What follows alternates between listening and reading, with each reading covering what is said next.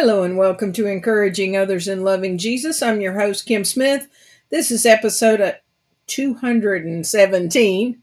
I almost said 117. That was a long time ago. Episode 217 Being a Conduit of God's Mercy. As I've been thinking about this entire concept of mercy, that's one of those words that yes is definitely a part of the biblical narrative and part of the life of a Christ follower. We would not be here without the mercy of God.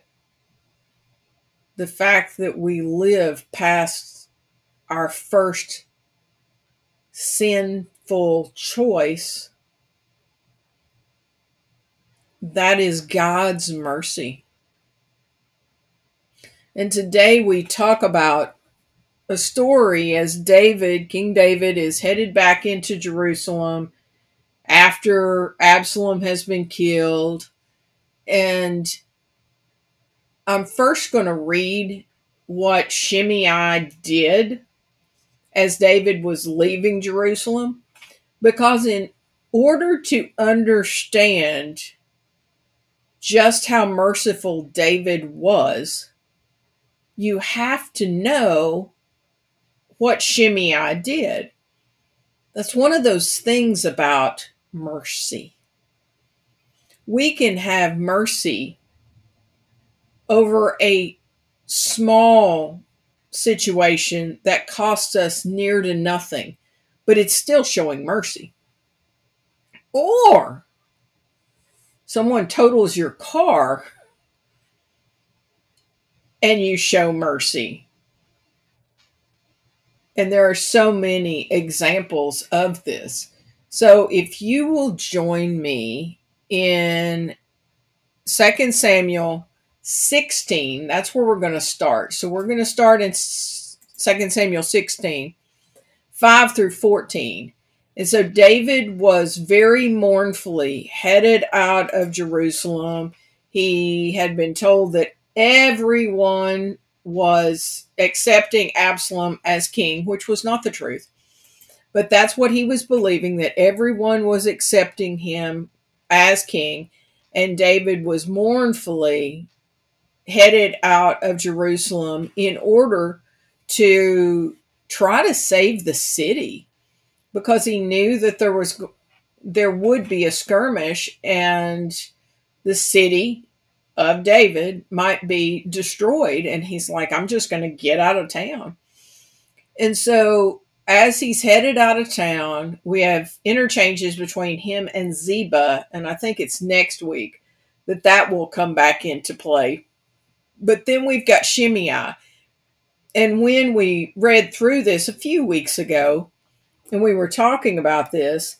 I mean, Shimmy, I just like he's he's off the chain in how he acts. And we don't know exactly why he feels so emboldened because even though David does not at that time have the same power that he has had in the time when he was sitting on the throne in Jerusalem and everything seemed to be rolling his way, he's still a man of war and could have taken Shimei out in a blink. And David wasn't by himself, he had military men with him. So I, don't know. Like sometimes we, we get the opportunity to be merciful to someone and we can't even figure out why they did what they did. Like sometimes we're just going to show mercy just because it's what we have received from the Lord and not understand the reason why someone did what they did. You just heard a or you heard a text tone there all of a sudden. That comes with just doing a podcast in the midst of a whole lot of other stuff going on. I can also hear a lawnmower outside the the walls. So we got all sorts of stuff going on here. So let's go over this. So we've got 2 Samuel 16, 5 through 14. As King David came to Bahurim, a man came out of the village cursing them. It was Shimei, son of Gera, from the same clan as Saul's family. He threw stones at the king and the king's officers and all the mighty warriors who surrounded him. Get out of here, you murderer, you scoundrel, he shouted at David. The Lord is paying you back for all the bloodshed in Saul's clan. You stole his throne, and now the Lord has given it to your son Absalom. At last you will taste some of your own medicine, for you are a murderer. Why should this dead dog curse my lord the king? Abishai, son of Zeruiah, demanded, Let me go over and cut off his head. No, the king said, Who asked your opinion, you sons of Zeruiah? If the Lord had has told him to curse me, who are you to stop him? And we'll stop just there for a moment. Like, we still don't see any evidence that the Lord told Shimei to do this. But David, David was just in a bad place. And he was seeing everything coming at him as possibly part of his punishment for the choices he had made. Even Shimei's rant and rave. Then we go to verse 11. Then David said to Abishai and to all his servants, My own son is trying to kill me. Doesn't this relative of Saul have even more reason to do so? Leave him alone and let him curse, for the Lord has told him to do it. You know, again, it's not in scripture showing that the Lord told Shimei to do this, and I surely don't think he told him to do it in the manner he did. So, verse 12, and perhaps the Lord will see that I am being wronged and will bless me because of these curses today. So David and his men continued down the road, and Shimei kept pace with them on a nearby hillside, cursing and throwing stones and dirt at David.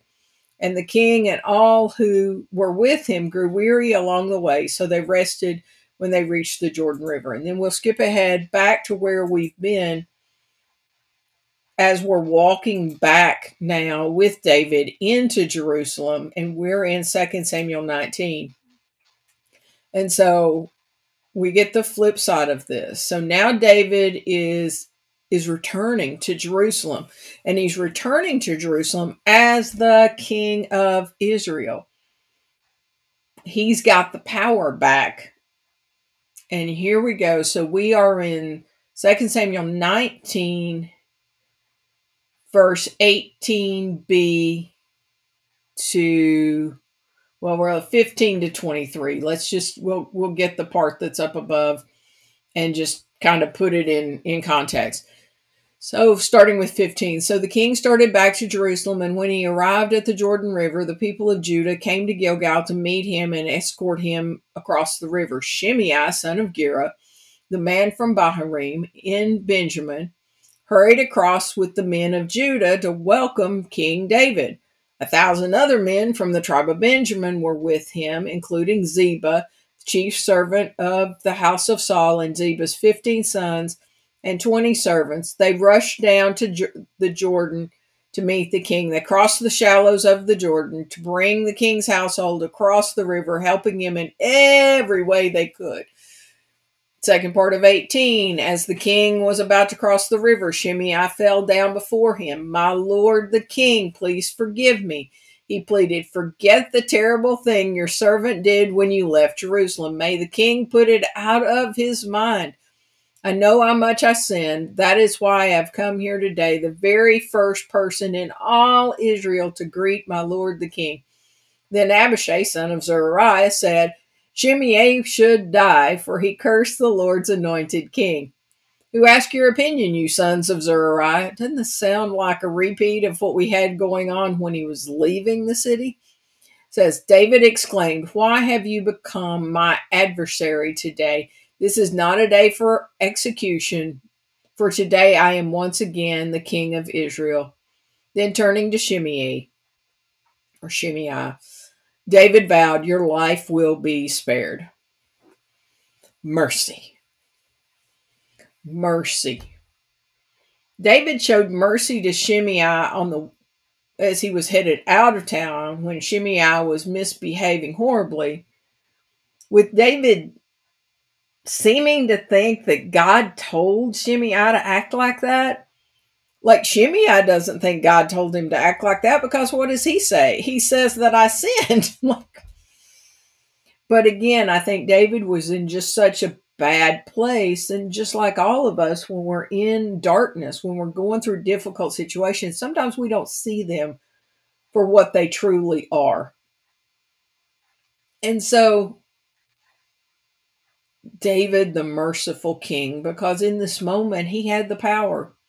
And he could have either killed Shimei himself or he could have called upon anybody else who was there. And probably every one of them would have been more than willing to take out Shimei. And as I was thinking about this and I was thinking about mercy, I couldn't help but think of one of the many times where David was the one receiving the mercy. And in Psalm 51, that's David writing out of the time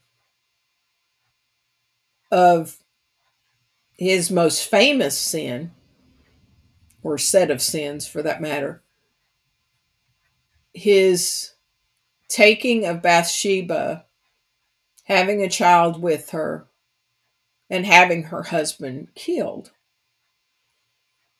And Psalm 51 is just, it's raw. And Psalm 51 1 says, Have mercy on me, O God, because of your unfailing love, because of your great compassion, blot out the stain of my sins. And the thing is, I don't think there would be any of us who would want to see God not show mercy to us. Like we we beg for mercy. We beg for our sins to not be punished in the manner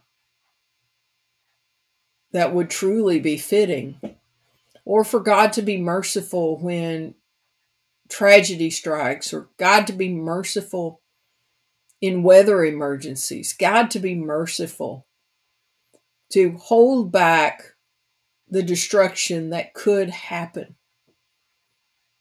James 2:13 says there will be no mercy for those who have not shown mercy to others.